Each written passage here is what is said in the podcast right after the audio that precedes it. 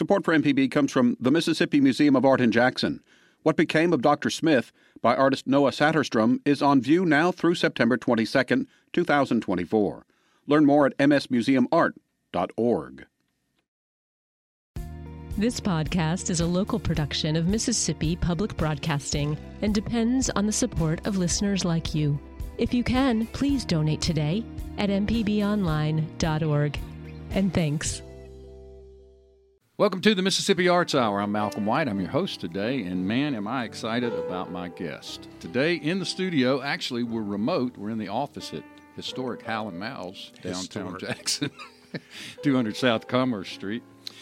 But my guests today are Robert St. John and Anthony Thaxton, both producers and filmmakers uh, of a gigantic new project, uh, both a documentary film and a book about the life of the great Walter Anderson, the extraordinary life and art of the Islander. Welcome, gentlemen. Good to Thank be you. here. Thank Good to be here. So, tell us how this idea came to be. Talk a little bit about the origin and uh, the process of, of creating a new documentary about someone that we're all familiar with, but really taking a deeper dive. Yeah, so so as I remember it, and thanks for having me. I love the the Hal and Mal's office. Uh, this is, and you are right. This is an historic place, and And we strategically planned it where we would be here right at lunchtime. So go ahead. we um, as I, as I remember it, um, Wyatt and I were doing uh, our magical Mississippi tour where we're hauling people all around the state. Where we're filming our TV show Palate to Palette, uh, of which Anthony uh, here to my right, uh, who Anthony and I have worked together probably twenty or more years, but Anthony was the producer, director, editor of that television show. We covered the entire state and we were hitting museums and and all sorts of places restaurants and we ended up on the last night at the walter anderson museum uh, with our group and we were in the little room and, and i'm sure everybody we're talking to knows about the little room but the, for that one person that doesn't um, uh, walter anderson kind of lived a life of a loner on their family compound and, and lived alone in, in his cottage uh, that the family never went in. And after he passed away, um, the family went into this room that he had painted murals all over the floor and ceiling. And uh, it was a very emotional thing for the family. And they, then they found all of this art that they didn't know existed. So we were in the little room with our group, and John Anderson, uh, the youngest son of Walter Anderson, had just shown up that night, and and he was talking about when his mom went in that room. Uh, Anthony was there filming. Uh, I was in the room. I'm not sure. I think Wyatt was painting somewhere. And and something clicked. And I don't remember if it was Anthony's idea or it's my idea. It doesn't matter. Who, whoever's idea it was, we thought, you know, this. It, I think it was in that moment. It, it was. I was touched. I was emotionally moved hearing John talk about that, and I can remember him saying, and I think this is in the documentary that, you know, his mom used to say, "Your dad uh, would have been a great artist." Uh, had he not been such a beachcomber, and then after he passed away, they go in there, they find these two thousand or more uh, works of art, these amazing watercolors, and she said, "Your father was such a good artist because he was a beachcomber." and it was in that moment, I think, and Anthony and I started talking about it, and really. Uh, that's really the most talking I need to do in this interview because Anthony kind of took the ball and ran with this thing. Well, no, And for it the, for the last three years has really, um, as far as the documentary and the book, has has has done all the heavy lifting on this thing, and it it's something that I am so proud uh, to have been a, a small part of. But Anthony's really. Uh, has, has done an awesome job on that. Is that how is that how you remember absolutely, it? absolutely. And we were all moved that night, and and it was tight quarters in there, and it was just so unexpected. We we were at the very end of our magical Mississippi tour that we were doing for Palate to Palette, Right. And uh, Malcolm, you helped us kick off that season, you Oh, that's know, on a right. good episode, and right. Uh, so all things Mississippi here, and uh, and and and we were tired, and we go in this little room, and then John starts talking, and we we I had never I had met him years and years ago before that, but didn't get a long time to talk. So it really was something that uh, it just spoke to us, and you and I had been wanting to do things uh, with palate to palette. We're al- we were always running. Wyatt's painting, and he would sit still. But uh, most of the group, all the stuff, we're running across Italy. We're running across Mississippi. so we never had time to set up lights and tripods. We wanted to do something where we could set up and do something a, a, little more serious and intelligent yeah. and cultural. You know, I mean, we wanted to do something um, relevant. And and Anderson, I grew up on the coast uh, and worked on shrimp boats, and uh, so here was this artist painting crabs and fish and shrimp, and so it spoke to. I would take the Horn Island logs out on the shrimp boat with me and uh, and pour through those color pages in the middle, uh, never knowing that we would then be writing our own book on Anderson years uh, later, and including 276 pages of art, not just a couple of pages in the middle, you know, but just some beautiful stuff. So it, it really was just from that meager beginning, and the fa- we met with the family. They loved the idea, and um, there we go. You know, that's speaking of meeting with the family. The the beauty of this project, Malcolm, you and I were talking about this before the thing, is is we got total access to all four family members. This is the the most thorough telling of the Walter Anderson story and the most comprehensive representation of his work I think that's ever been done. How many books are there, Anthony? Like 22 Gosh, or more? there are a ton of books. There are a yeah. lot of books. And, and I'm not just and saying some very this, good ones. But yeah, but we knew going in we wanted this because I mean we had total access to the vault, total access to the museum. The museum people were great, um, and and so we included a lot of art that had not been seen yeah, before, and that was right. important yeah, in the documentary and in the book. Yes. Mm-hmm. Yeah. So, f- for our listeners, um, the documentary has premiered on MPB already. That's right. That was a couple of weeks ago. Right. But one can go to MPB's website and, and see Correct. the documentary, yeah. uh, as I did last night, and it's just beautiful. Uh, the, the, the artwork, the stories, the storytelling, the people you picked. It is just a moving and remarkable piece of art. And, you know, Anthony, I know this is sort of what you do, but Robert, you step outside of your usual restaurateur, chef, uh, radio personality, uh, travel uh, uh guru into a brand new field and produced. Uh, you became a filmmaker. Yeah, yeah. I, you know, I guess. Yeah, I'll I'll take that title a little reluctantly, but but as a producer, you know, I I, I produced the, our TV show Palate to Palette, and so really I was I was a, a small component in this uh, thing. Anthony has had the the vision on this thing from the start, and has and really I was a sounding board a lot of the time, and and I think I made maybe a few suggestions here and there, but Anthony is really um, well, Robert's selling himself short. You, you, know how any collaboration goes. Um, you've got certain aspects, and there were certain things Robert was very passionate about and wanted to include, and things I was passionate about. Um, and it's hard to fit this life into an hour. There is so Correct. much you couldn't, you can't make up this life that that this family has lived. Uh, but Robert, uh, Robert was so good with with with with ideas and and coming up with. Uh, he has really good storytelling instincts. So uh, it, it has been a lot of fun, and and we both have different connections. We both have different skill sets, and playing off of each other. And not and not only that, uh, John Gibson at Mississippi Public Broadcasting gave us some good insight. My wife, uh, who kind of served as a, an assistant kind of producing role there with me on my end uh, really did a lot of research a lot of so it, has been a, a real yeah. family oriented kind of thing. I said it earlier, but I'll say it again. It's something I'm, I'm I am really proud uh, having been a, a, part of this thing, and I, you know, I guess in the collaboration part, which I love. I love working with other people. Whether I'm opening a restaurant, whether I'm doing a book, a TV show, or anything, the collaborative process and that creative synergy that gets going is is really really. But it's no fun for me just to something on my own. I mean, it's really it. Yeah, yeah. And so to the to the extent maybe I was a sounding board or made some suggestions here and there,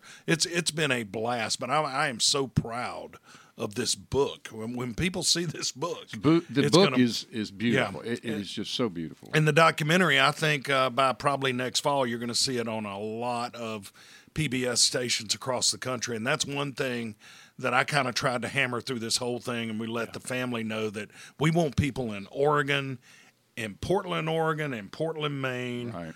to know who, who don't know who Walter Anderson was, and they don't know the work, and they don't know the story. We want this to be the telling of that, and for that, I th- for no other reason than that, uh, being important for Mississippi uh, you know, I'm I'm glad that I was a part of something that's going to spread the word on his talent. Was the uh, concept of the documentary and the book part of the original idea, or did was it originally about a film and later a book came out? Actually, that's exactly how it happened. We we were my first cut of the film. Robert and I were laughing. Our first cut was like two hours long at least, and we hadn't even put in everything that It we was going to be a three part. I mean, it was yeah. We uh, we had we had a lot of ideas, but for it to be really viable for nationwide distribution, like we're hoping, um, it, it has to be fifty six forty six. So so we had to really really trim down and condense, and I think that that aided in our storytelling. We decided along the way we wrestled with whether or not to have a narrator but we wound up not having a narrator. The stories just flowed together, and we were able to edit that and craft it without having that intrusive narrative voice. I will say, if Morgan Freeman is listening, we will recut uh, the documentary if he We'll do wants the to director's volunteer cut. to- Exactly. to, narrate. Morgan, just please give us a call. I would say this though, uh, you know, using John John Maxwell. Maxwell Yeah. as the voice of Walter Anderson. That was pretty cool, Was wasn't it? brilliant. That that was a nice piece. Um, so so you did in, in in in one way have have the voice of Walter. Anderson. We did, and I think we wound up having having uh, the best voice we could for that for that part. And he he came in and he, he read cold. Uh, he he came in and and just nailed it right off the bat. Robert had some astute obs- some uh, suggestions on how to record and the kind of the tone we needed to go at, and it, it really worked well. Uh, but we had so many things, um, so many things. Um, that we wanted to use in the film to your earlier question that we did wind up going and saying to the family we'd love to do a book because there, there are so many great images that haven't been seen some of the images in the book were actually lost in katrina so we're we're publishing some paintings that haven't been seen but no longer exist uh, so i think it's an important piece and I, I know a lot of art books will have a lot of white space I mean, we really tried to incorporate a lot Yeah, of this, art this into book is loaded up. It's a lot of information. It's a lot of art. It's, It's like a museum in a box. There you go. Hey, that's a good point. One thing about Maxwell, um, and and and what Anthony's talking about, you know, to to, to deliver that, you know, Anderson, I think his voice uh, talking to the family was was a little higher pitched, and he probably had a little New Orleans accent since he grew there. But we wanted just. I think I told Anthony just Nebraska, just no no, no affect to that or whatever. But the thing, if you haven't seen the documentary yet, when when you first there's a little front matter Anthony put in there, but but the first time John Maxwell comes on and reads that Anderson quote still, and I've seen this thing a few dozen or more times, it still moves me. But he he nailed it. Jill Conner Browne did. The family, The Mary family were has such a great, great yeah. delivery, and they're all good storytellers. Yeah, Mary's a fabulous storyteller. Yeah. And and a little more on John Maxwell for our listeners. Of course, you know John Maxwell's a great writer, actor. Old Mr. Faulkner uh, was his one man play. And he used to have a studio here in this building. Uh, John worked Really? and wrote upstairs for many, many years, uh, uh, along with other artists. Uh, who, He's a who res- treasure. who resided here. But yeah, he's also a recipient of the Mississippi Arts Commission's Governor's Award, Arts Award uh, and a great, great voice. Amazing indeed. So we're talking to Robert St. John and Anthony Thaxton about their new project, which is Walter Anderson: The Extraordinary Life and Art of the Islander. It is both a documentary film and a book. Hi, I'm Malcolm White. Thanks for listening to the Mississippi Arts Hour podcast. You can also hear the show on MPB Think Radio every Sunday afternoon at 5 p.m. For access to more conversations with creative Mississippians, subscribe to the podcast using your favorite podcast app.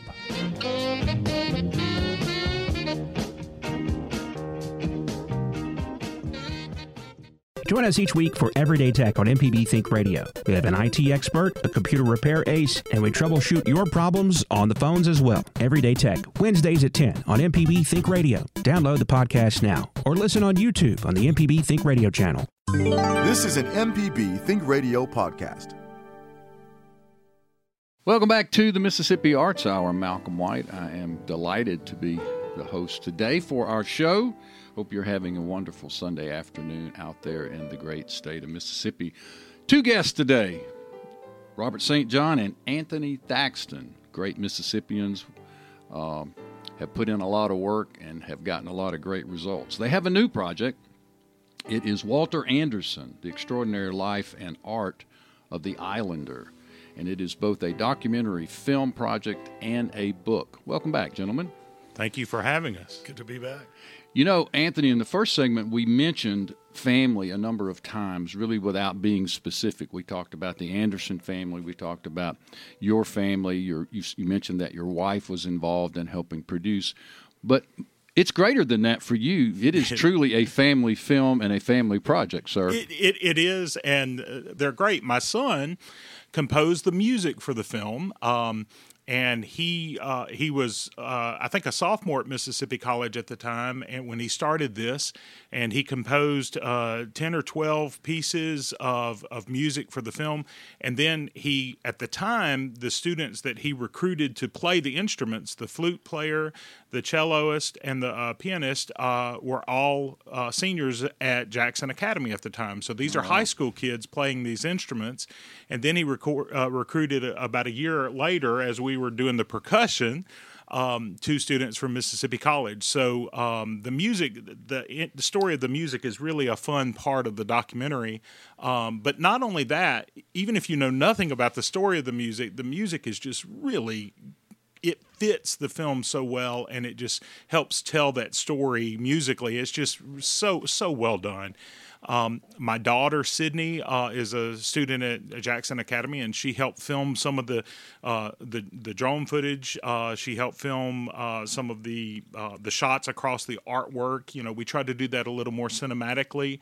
Um, so we were putting images on the floor and panning across. Right. Out on Horn Island, we did a trip and we're panning across on the and we threw a, a, print of an image into the fire to burn it up. You I know, saw that. I, I wondered who actually painted that print. There's an audible gasp whenever you see a screening. It, it's a, of the it's film. a faux Anderson. Yeah, who every, did it? Everybody goes, oh, it's just a print of one of his, but everybody just got an intake of breath. Of, um, and I have, um, I had a, uh, a student from Taiwan in my watercolor class at MC, and she said, you did not burn that painting, did you? And uh, no, no, Joyce, I did not. But uh, but so it was. It was a very much of a family, and this is a story of of a father and and his his told basically by his family members, his mm-hmm. his children and his wife Sissy. We found an uh, interview at the Department of Archives and History of Sissy from 1979, and had some great audio clips from her in there. There was also some audio from Peter, his brother, right? Yes, and that, I, I was shocked to see,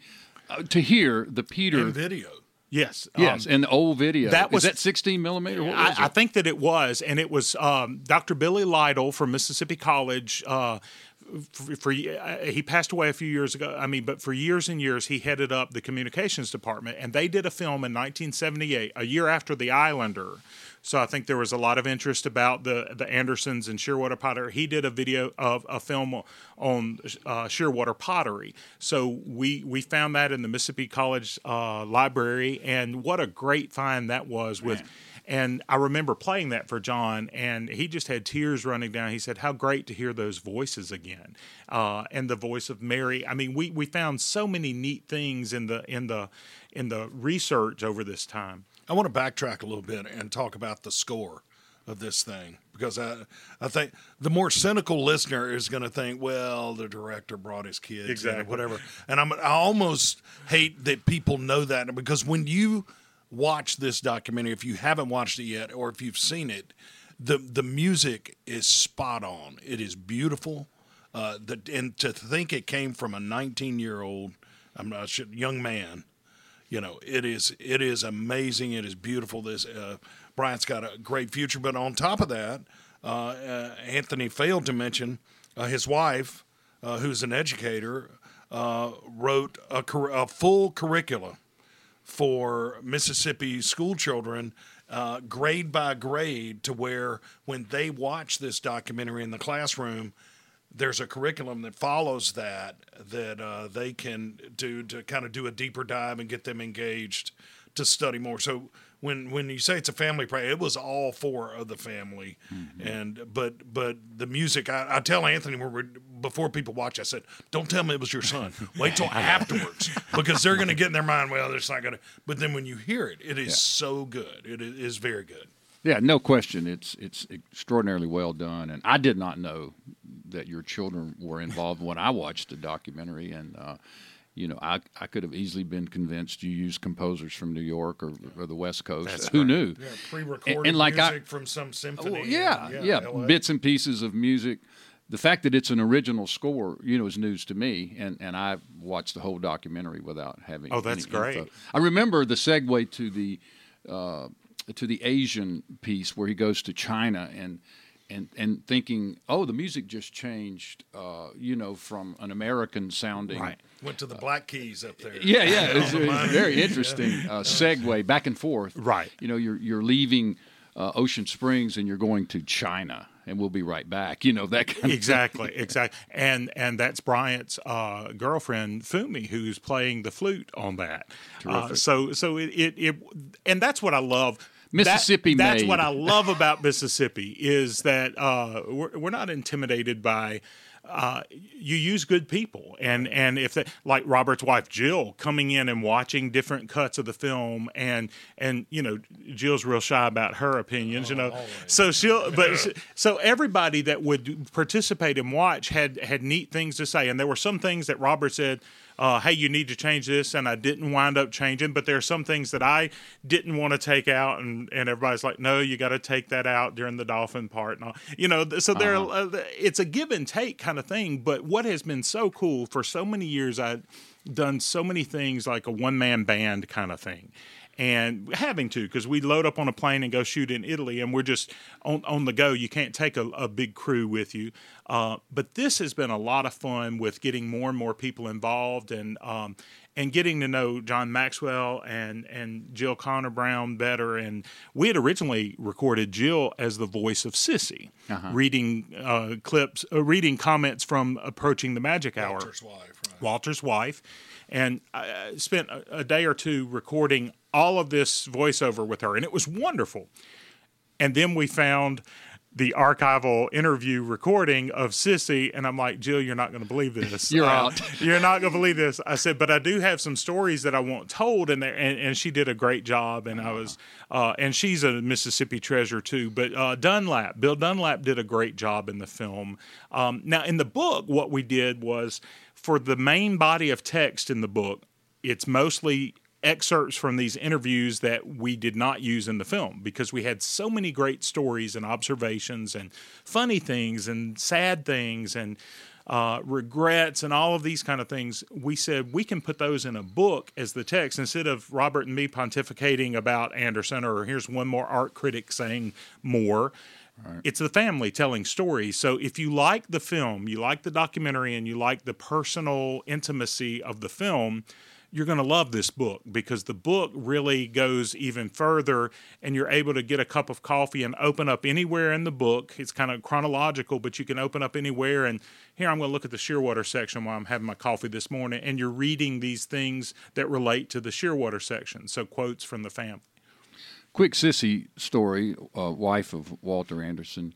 I was fortunate enough uh, in my life to have met her many times because she used to run uh, the, the little shop uh, the gift shop uh, on shearwater property. So whenever i would go i would always go by the shop and a lot of times she was there uh, minding the store. But one time sissy came here to Hal and Mal's to eat with mary and other friends of hers. She was in town i think promoting uh, the magic hour and was was in Jackson. So they came here to eat. And on our menu, we have my Aunt Murtis's gumbo. And I had written a short narrative about the, the gumbo that said that it was a recipe that my aunt uh, uh, came up with spending time at Mary Walker Bayou. Now, Robert knows a little bit about Mary that. And and then I said near the hamlet of Vancleave. So I'm called over to the table, and Sissy Anderson says, "Oh, Malcolm, you know, we're so good to see you, and we're glad to be here." She said, "I was just reading your menu about your aunt's gumbo." She said, "I have one correction." She said, "The hamlet that is closest to Mary Walker Bayou is Gautier, my hometown." So I went to the printer the next day and had a whole new version of the Oh, menus printed and changed it to Gautier. Tussie's Fish Camp. There you right go. there, Mary Walker Bayou, Mary Walker Marina, the Tiki Room. And you spent some time Yeah, there. and that's where Oldfields is Yeah. actually. Right. That's yeah. That was my connection. I wrote that. I, I did the afterward in the book, and uh, you know, I wrote about you know growing up. I'm from Hattiesburg, obviously, but um, we spent time after after my dad died. My mom bought a fish camp because she knew she couldn't play football, she couldn't hunt. She figured she'd learn how to fish, and she's an artist. Her mom was an artist. Her mom was an artist. And so, you know, we always got, uh, as I saw it, drugged to any you know, gallery or showing or arts festival or anything. And that's how I ended up as a kid uh, when we were on up the Pascagoula River there, Right. where our fish camp was. Uh, ended up at Shearwater Pottery, and uh, was when I first really con- probably maybe the first artist I ever really connected with. And, and thought I, I get this stuff because there were crabs and shrimp and, Right. and all of that seafood and, and But y'all had a big alligator block print. she got one of the uh, alligator block prints that hung in our den as a kid. A I dollar a foot. I have it. I have it now. Yeah, and um, and she bought that when we were there at Shearwater uh, when I was probably ten or eleven, and and so yeah, I, I became. and that's in the book of it. with your afterward. Oh, that's right. That's right. Yeah. So we've talked a lot about the film, the documentary film part of the project, but just uh, regarding the book, I understand that you guys are caught up in in the ch- supply chain snafu. Yeah, we'll unload those uh, right after Thanksgiving, and then we will hit the road. Uh, we've got a lot of signings uh, booked, and um, And on Facebook and online, we we've posted what uh, I think we have 15 signings in 20 days. That's what it is. yeah, welcome to that world. Yeah. Well, I was in Lemuria the other day and talking to John Evans, uh, and I asked about this book, and, and he was explaining to me that he has one copy, and he has it on display, and he's taking advanced orders for when they arrive. That's great. John's such a good guy. Yeah, we're gonna. That actually, and I, Anthony and I were talking about this a few weeks ago. The very first book I ever did was a collaboration with Wyatt called Southern Palette, and it had I think it was a dock strike out in San Diego or something. And the book arrived the first day of signings, and and we hit the road. So I think Anthony and I are gonna kind of be doing the same thing. That book's gonna hit the ground, and then we're gonna hit the road. Hi, I'm Malcolm White. Thanks for listening to the Mississippi Arts Hour podcast. You can also hear the show on MPB Think Radio every Sunday afternoon at 5 p.m. For access to more conversations with creative Mississippians, subscribe to the podcast using your favorite podcast app.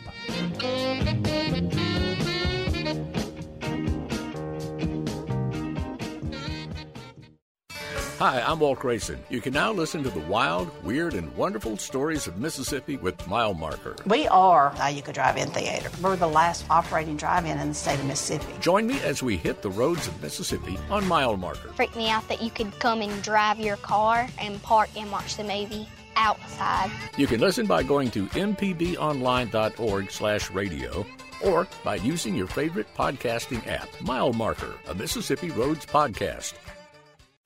This is an MPB Think Radio podcast.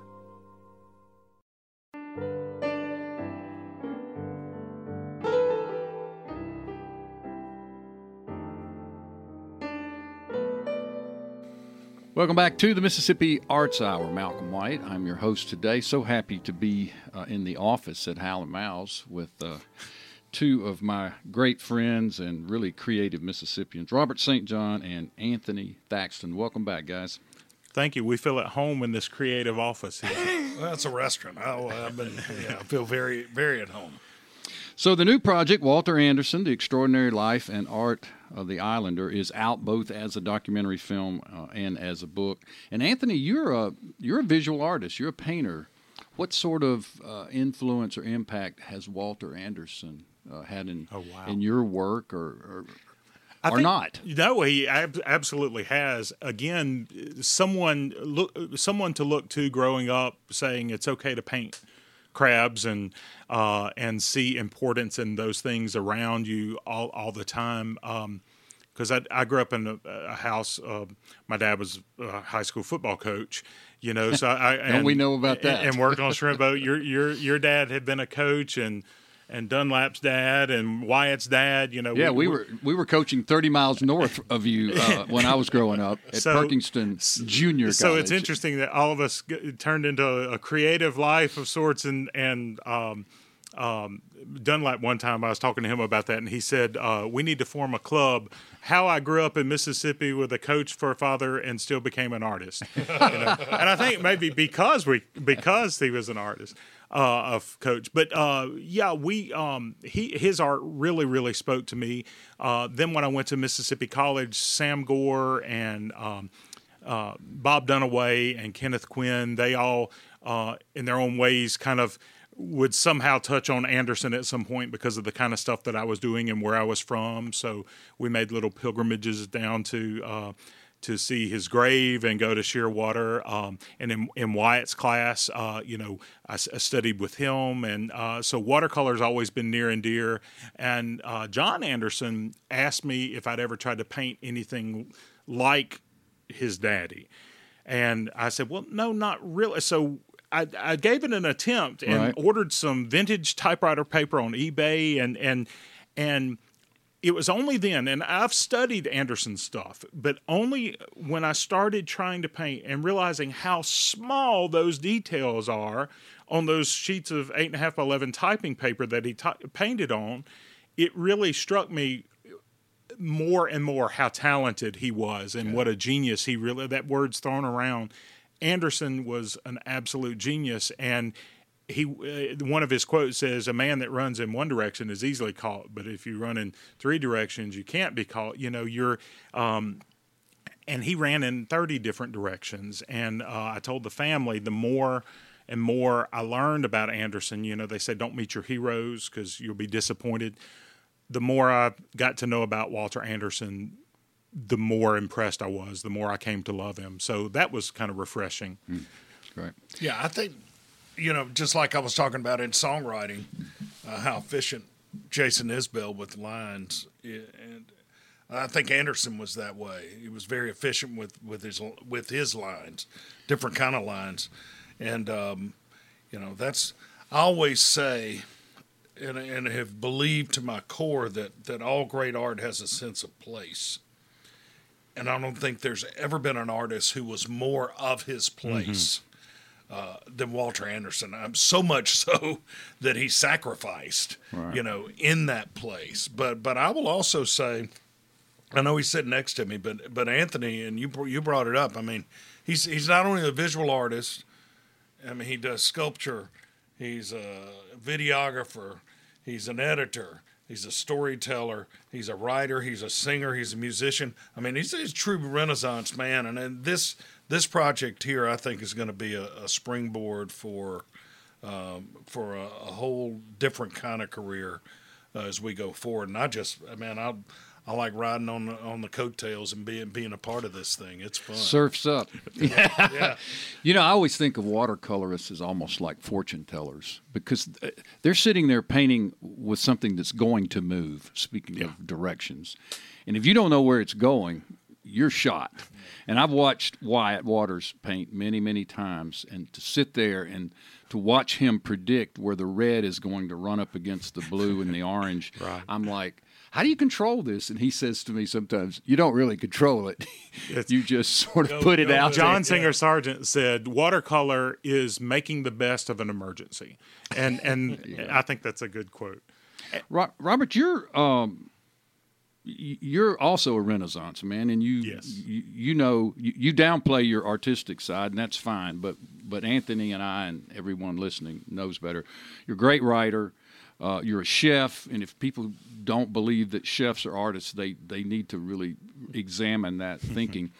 But you know, most of your projects, if not all, uh, involve food, and and taste and recipes and ingredients. Here's a project uh, that doesn't have that, or did in some way did you see a, a sort of lens of, of food as culture here at all in this You know, project? Um, other than he painted a lot of seafood, which I'm a huge fan of. No, not really. It was, you know, I think it was more. It was two, for me being a part of. It was two things. One, again, I love the collaborative process, and and creating something with someone else, and with from an idea to to to an end result. I, I enjoy that, and I really, really like that. But also, I mean, I just truly, bel I love Mississippi. I mean, I love you know how Texans supposedly have all this pride for that. Whatever that is, I have that for Mississippi. I love this state. I love the people in this state. I'm mm-hmm. proud of of our you know our our greatness in whether it's you know Walter Anderson or Muddy Waters, Right. whoever it is. And so I wanted to be a part of something that helped get this story out to a new generation who maybe didn't see the Islander in 1978 because it hadn't run again. I think it's very important that we as Mississippians and Anthony and I have talked a lot and are kind of in the beginning stages of doing uh, this same thing with other notable Mississippians. And so that is something that really, really charges me and, and gives me, um, you know, I, I love the restaurant business. I'm always going to be in the restaurant business. Right. I'm never going to retire. I love doing. I love creating that that aspect of it too. But you know, I love travel. I love uh, and and and doing this. I think is probably the most important thing I've ever done. I've, I've, I've, I've never even thought about that till it just came out of my my mouth. But you know, I mean, serving people steak and hamburger and all that kind of thing. You know, we're feeding them an extra table, I would say, is mm-hmm. probably the most important. But just to get outside of the state and and do something like this, you know, so that's that's why I like being Well, part of. take a, just a, a minute here and talk about extra. Just you, you mentioned extra Yeah. table, and it's really important. So just oh, here we are at Thanksgiving, and let's Yeah. talk about that work. So, Extra Table's a nonprofit I started back in 2009, really with just a little idea to try to get some food to a, an agency in Hattiesburg. It has grown into uh, a situation to where we shipped our, our, our that first shipment we, we sent to Edward Street Fellowship Center in 2009 was probably a few hundred pounds. Try to help them. They were out of food. I was just trying to help the idea came from that, and we have grown to now we are statewide. We're in over 55 uh, soup kitchens and food pantries. In 2020, uh, we shipped over 5 million pounds of healthy food. So it's just uh, there was a, there's a problem there that I be honest with you, I was a little skeptical about early on. I, I didn't really think there was a hunger problem in Mississippi. I learned quickly there's a huge problem. We're a state of 2.9 million people. There are over 600,000. So 20% of the state suffers from what the government calls food insecurity. You got seniors, over 125,000 seniors who right now trying to figure out can they pay the light bill or can they go to the grocery store. You got over 200,000 school kids who eat a school breakfast, a school lunch, and don't eat again till the next day. And so I wanted to do something about that. An extra table. We have an executive director down there named Martha Allen, and she is a force of nature. Yes, And she is.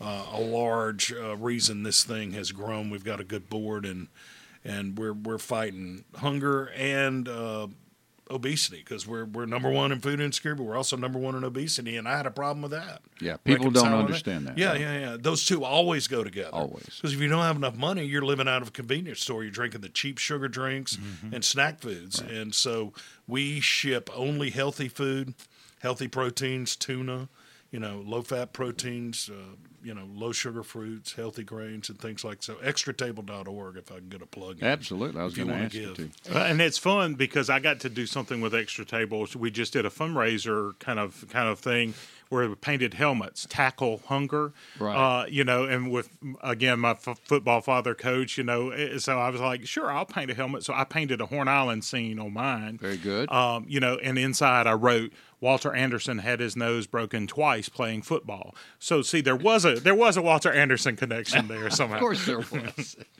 so, Robert, you mentioned sort of uh, off the cuff that there will be other projects you think Mm-hmm. you'd like to consider doing of other f- famous Mississippians, and Lord knows there is a list as long as all of our arms put together. Anthony, any ideas on what the next project might we, be? we do, and and I um because there are a lot of stories to tell. Um, I you know Tell it, tell it. There may be an underwriter listening. there there right may be, you know one of the things um, when when when I was a s- when I was a student at the math and science school was I was a senior and the the first because I was in the first class at MSMS and the first uh, year they had the first Welty symposium at the M- at MUW.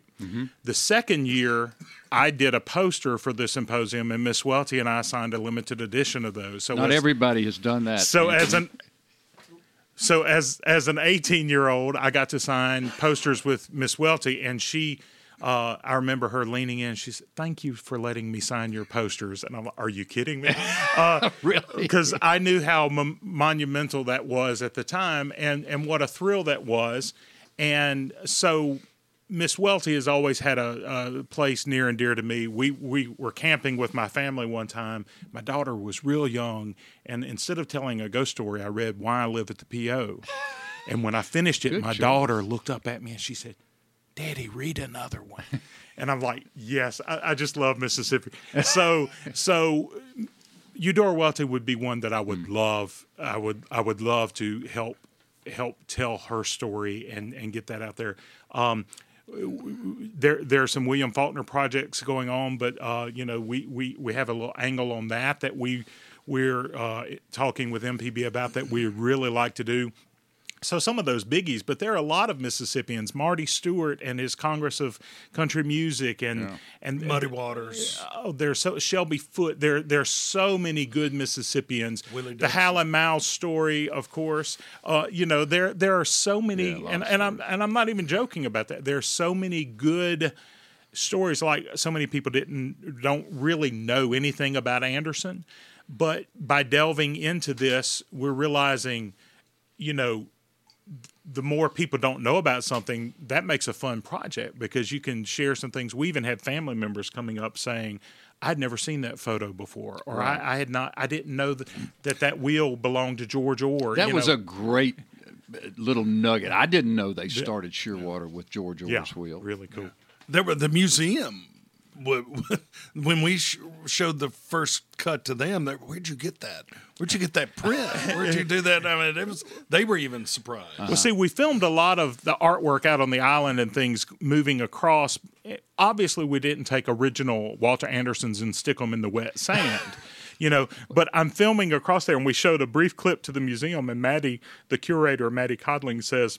When did you get those? And I'm like, what are you talking about? She said, when did you get those originals? I'm like, Maddie, those are prints. And I, I knew right then, if we fooled the curator of the Anderson collection, we were on to something. So visually, the book and the film and Walter Anderson's art, you just can't go wrong with with telling his story. So we were just thankful that the family gave us the opportunity to do this, and hope people go check out the book.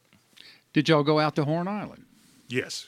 We I, I stayed out there twice, and wow, what a um, I got eaten alive by mosquitoes the second time. I could only imagine. And I've been fir- out to the barrier islands. well, that and it- that trip in the in the film of sailing out there, I sailed with John and filmed. well, someone had to shoot it. Exactly. and on the way back, the wind died, and we had to row for hours. And he was apologizing. I'm so sorry. I said, John, nobody gets to do this. Your dad, this is how your dad did it. Nobody gets to experience. I was sick for, I mean, sore for a month, you know, but nobody got got to do that. And So- John talks about in one clip about the uh, oarlock sounds when Yeah. he was under the pier and his dad is, is rowing in and how he was embarrassed and That's powerful stuff, It is very powerful. So it's a powerful uh, piece of work, guys, and and good luck. Thank Lord knows it's it, it's um, it's a great creation that we're all looking forward to. We're proud of it. Thanks for listening to this MPB Think Radio podcast.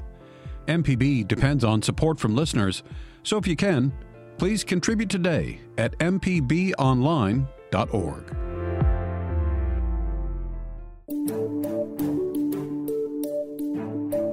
Hi, I'm Dr. Jimmy Stewart, professor of internal medicine and pediatrics at the University of Mississippi Medical Center.